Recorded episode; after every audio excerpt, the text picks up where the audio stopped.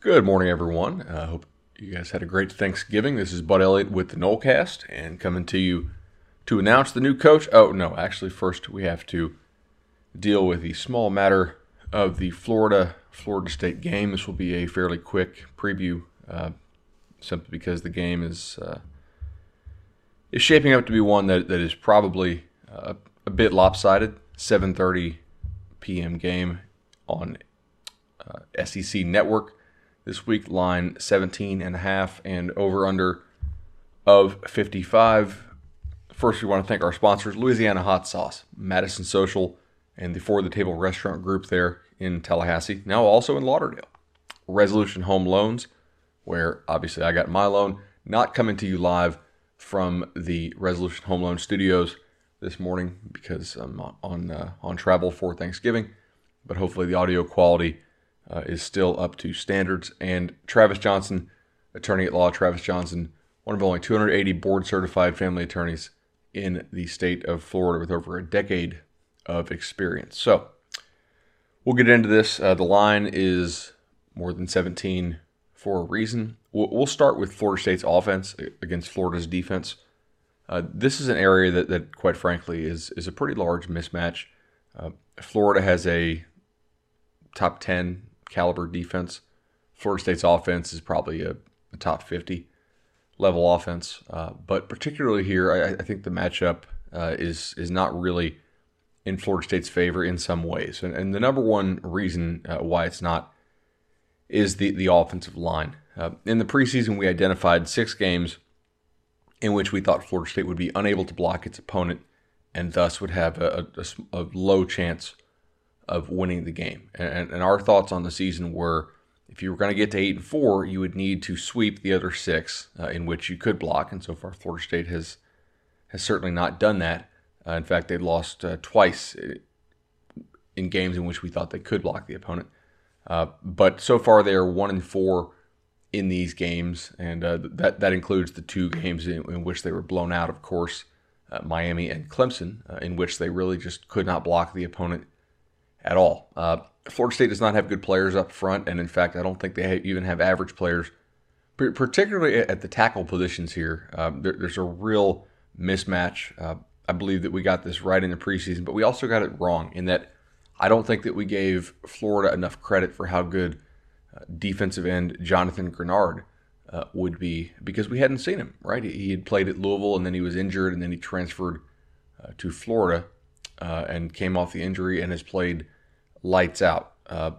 Florida State, just to show you here, 113th in havoc rate allowed. Florida, 10th in forced. So completely opposite ends of the spectrum. 113th in allowed for FSU, 10th in forced for Florida. So a major error or major mismatch there. Florida State, 111th in sack rate allowed. UF is 9th in sack rate forced. And they've certainly played a lot better offensive lines than this Knowles squad will bring in. Certainly an offense that doesn't play with a whole lot of composure either, so a bit of an issue there going into the swamp. They did announce it as a sellout. It'll be senior day, and they'll be announcing their new football-only facility, I believe, on the video board. So a crowd that should be pretty full throat for what's an awesome rivalry, and we'll have to see how this one goes. But Florida's extremely nice off the edge. They do a really good job.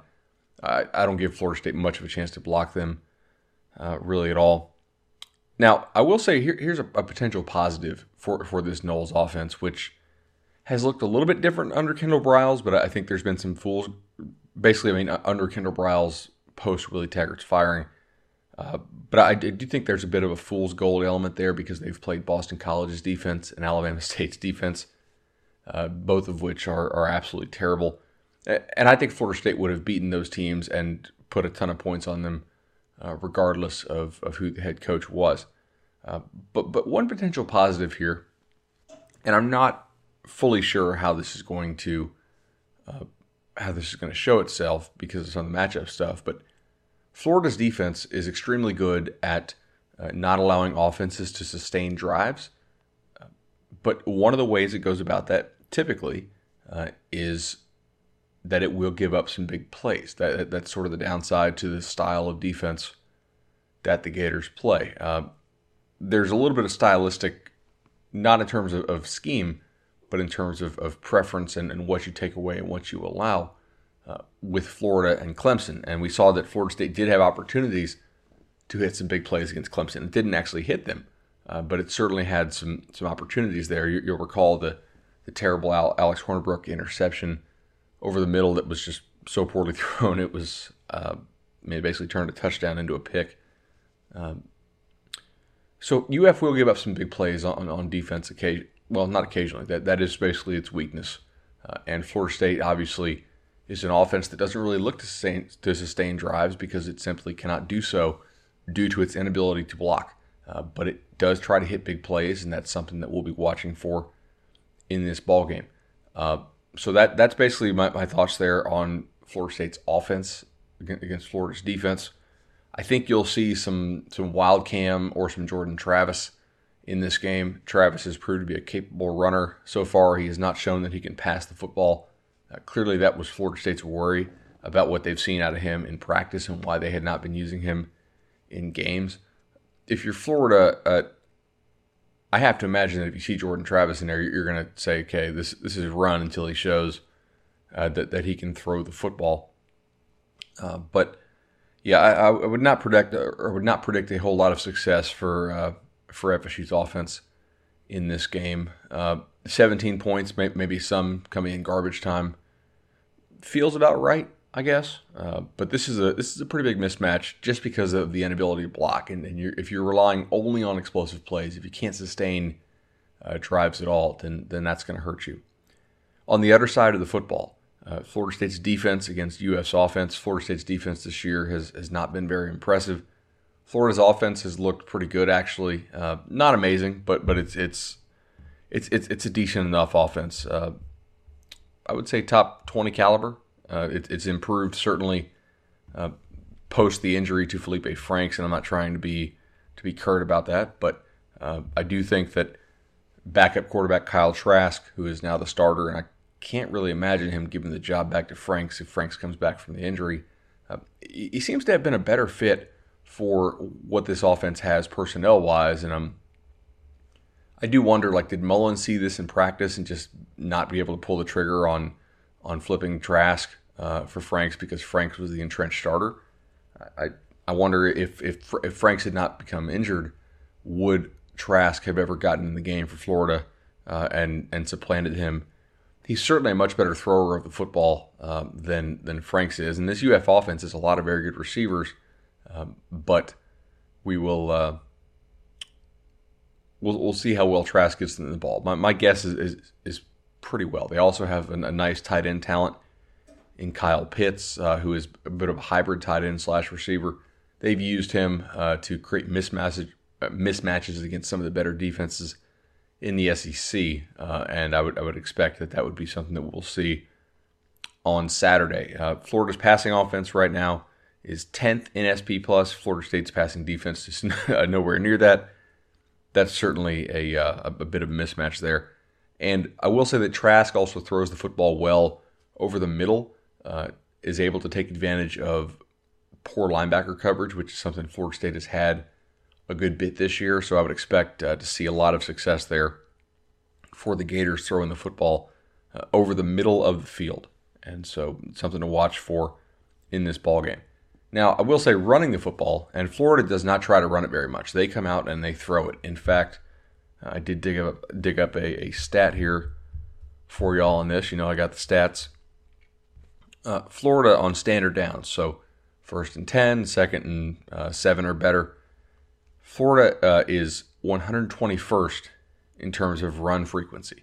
It almost, I mean, you're talking about not very many teams are throwing the ball more on first down than the Gators. Florida State's defense is very traditional in terms of trying to stop the run on early downs, and that's not a negative thing, by the way. It's just that's what they want to do. A lot of defenses do that. But one thing Florida does not do, it does not try to, quote-unquote, establish the run, which is total nonsense anyway. You should establish efficient plays and take what the defense gives you and make it pay for giving you what it is giving you. And here, Florida State's defense on early downs typically gives up the pass, and Florida looks to pass on these downs. So I would expect Florida to come out chucking the football and likely have some success in doing so. Its run game, as I said, though, is not very consistent. If you look at its yards per carry, it's not that bad, but it's actually been buoyed by a number of big explosive runs. And we know explosive runs are great. That's what you want. But you also want a little more consistency here. And Florida's run game has actually been less consistent than Florida State's run game, if you can believe that or not. Now, it has had a good number of explosive runs. I know Kadarius Toney is a pretty nice back/receiver for the Gators, and they try to get him the ball in explosive ways. And my guess is they'll try to throw him some screens and hit some shovels and things like that against the Noles. Now, look, I will say this. Florida's offensive line has taken a major step back from last year. Last year's offensive line for the Gators was very good. It had a number of guys go off, I believe, to the pros or at least get into pro training camps. This year's offensive line, it's not Florida State bad, but we knew Florida State was going to have like a major rebuild. But the Gators this year have struggled up front. I will say this. They are 97th in stuff rate allowed. They are 121st in power success rate. They're 125th in opportunity rate. They're 73rd in sack rate allowed. They're actually 96th in havoc rate allowed. Okay, they are. Sorry, just pulling up some more stuff here. They're 118th in standard down line yards. So a lot of issues there with the Gators' offensive line. They counteract this with a very good quick passing game. Here's the other thing. Florida State's defensive line is not a unit that causes problems for opposing offensive lines, especially not without Marvin Wilson. In the preseason, we said that the major worry with this defense was going to be the lack of a pass rush. And after losing Josh Kando for the year, that worry has only been magnified. It's an issue that Florida State has not been able to solve, mostly, I think, because of personnel, but also some of the coordination issues have cropped up in this spot. So Florida State, 66th in sack rate, 111th in havoc created. Just not a defense that puts opposing offenses in a position for them to be worried. So my guess is that Florida will be able to stay ahead of the chains for much of the day, which should allow it to not be in those negative down and distance situations. Okay, so some final thoughts here on this ball game, and I want to be able to get this to y'all quickly so you can get to listen to it. I don't think this game is that complicated. If Florida State all of a sudden finds a pass defense that can stop short passes, then okay, that's out of nowhere, and they'll have a shot. If not, then I would expect Florida will be able to control the football game with its controlled passing game, and I don't think Florida State has a prayer to block Florida in this ball game. Odell Higgins, if Florida State's going to pull the upset, he has to coach much differently than he's been coaching. The emotional stuff, getting the team to fight and play hard, has certainly been a good thing. But he's also made some pretty atrocious punt and field goal calls. And if you're going to pull an upset as a 3-score underdog, you kind of have to be perfect in those situations. You have to really go for touchdowns and not give possessions away, especially in opponent territory. So far, unfortunately, Odell is not coached like an interim, where interims typically coach in a very aggressive manner, trying to take some chances and go for it and win the game. Unfortunately, rather, he's coached almost like a entrenched defensive head coach, coaching not to lose the game, and it actually caused FSU to blow or to not beat Boston College by as much as it probably should have. Major special teams advantage here for the Gators as well. Their field goal and punt units have been pretty good overall. Kick coverage unit at times has faltered, but we'll see if Florida State's able to take advantage of that. I have my doubts a little bit there. So I'm going to go Gators 41, Noles 17 in this one. I would expect that I don't know that Florida's offense is going to rack up 500 yards or anything like that, but I think that a special teams advantage will be pretty evident in this one simply because of FSU's inability to sustain drives due to an inability to block. And so I would expect some short fields for Florida.